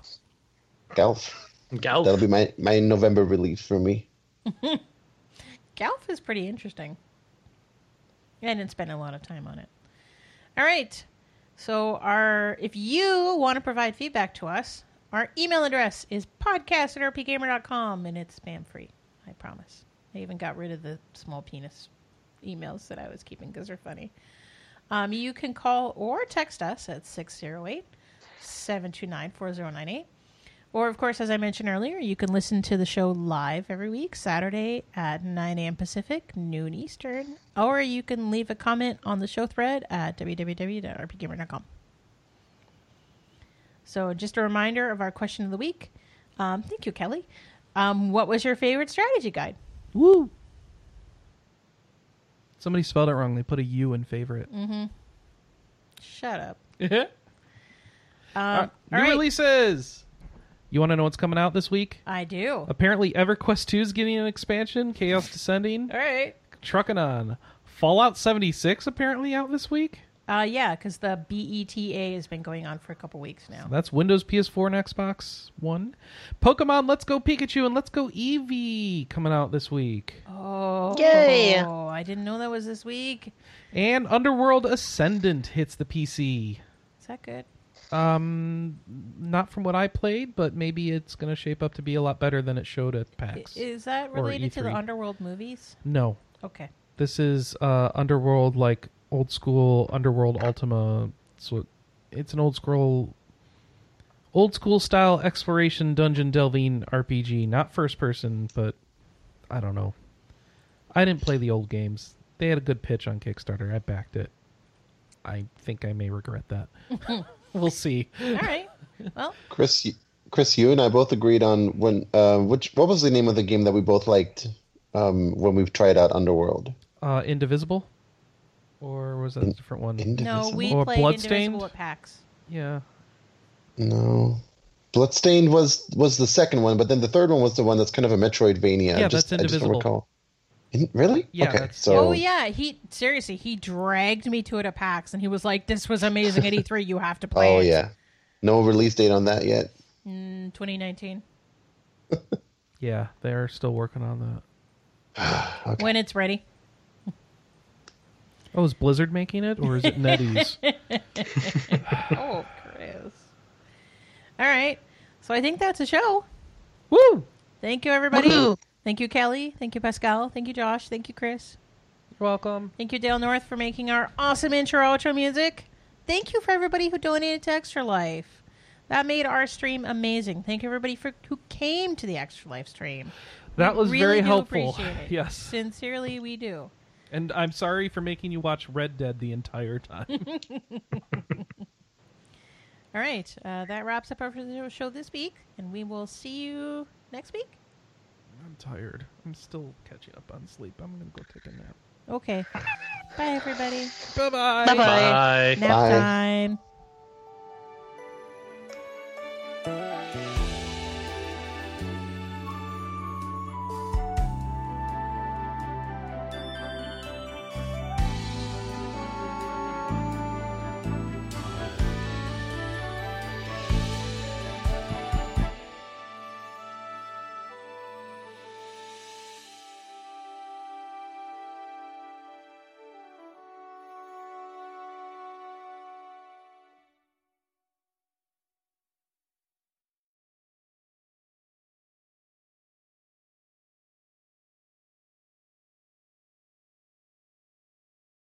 Let's count down. Uh, five, Four. four, three.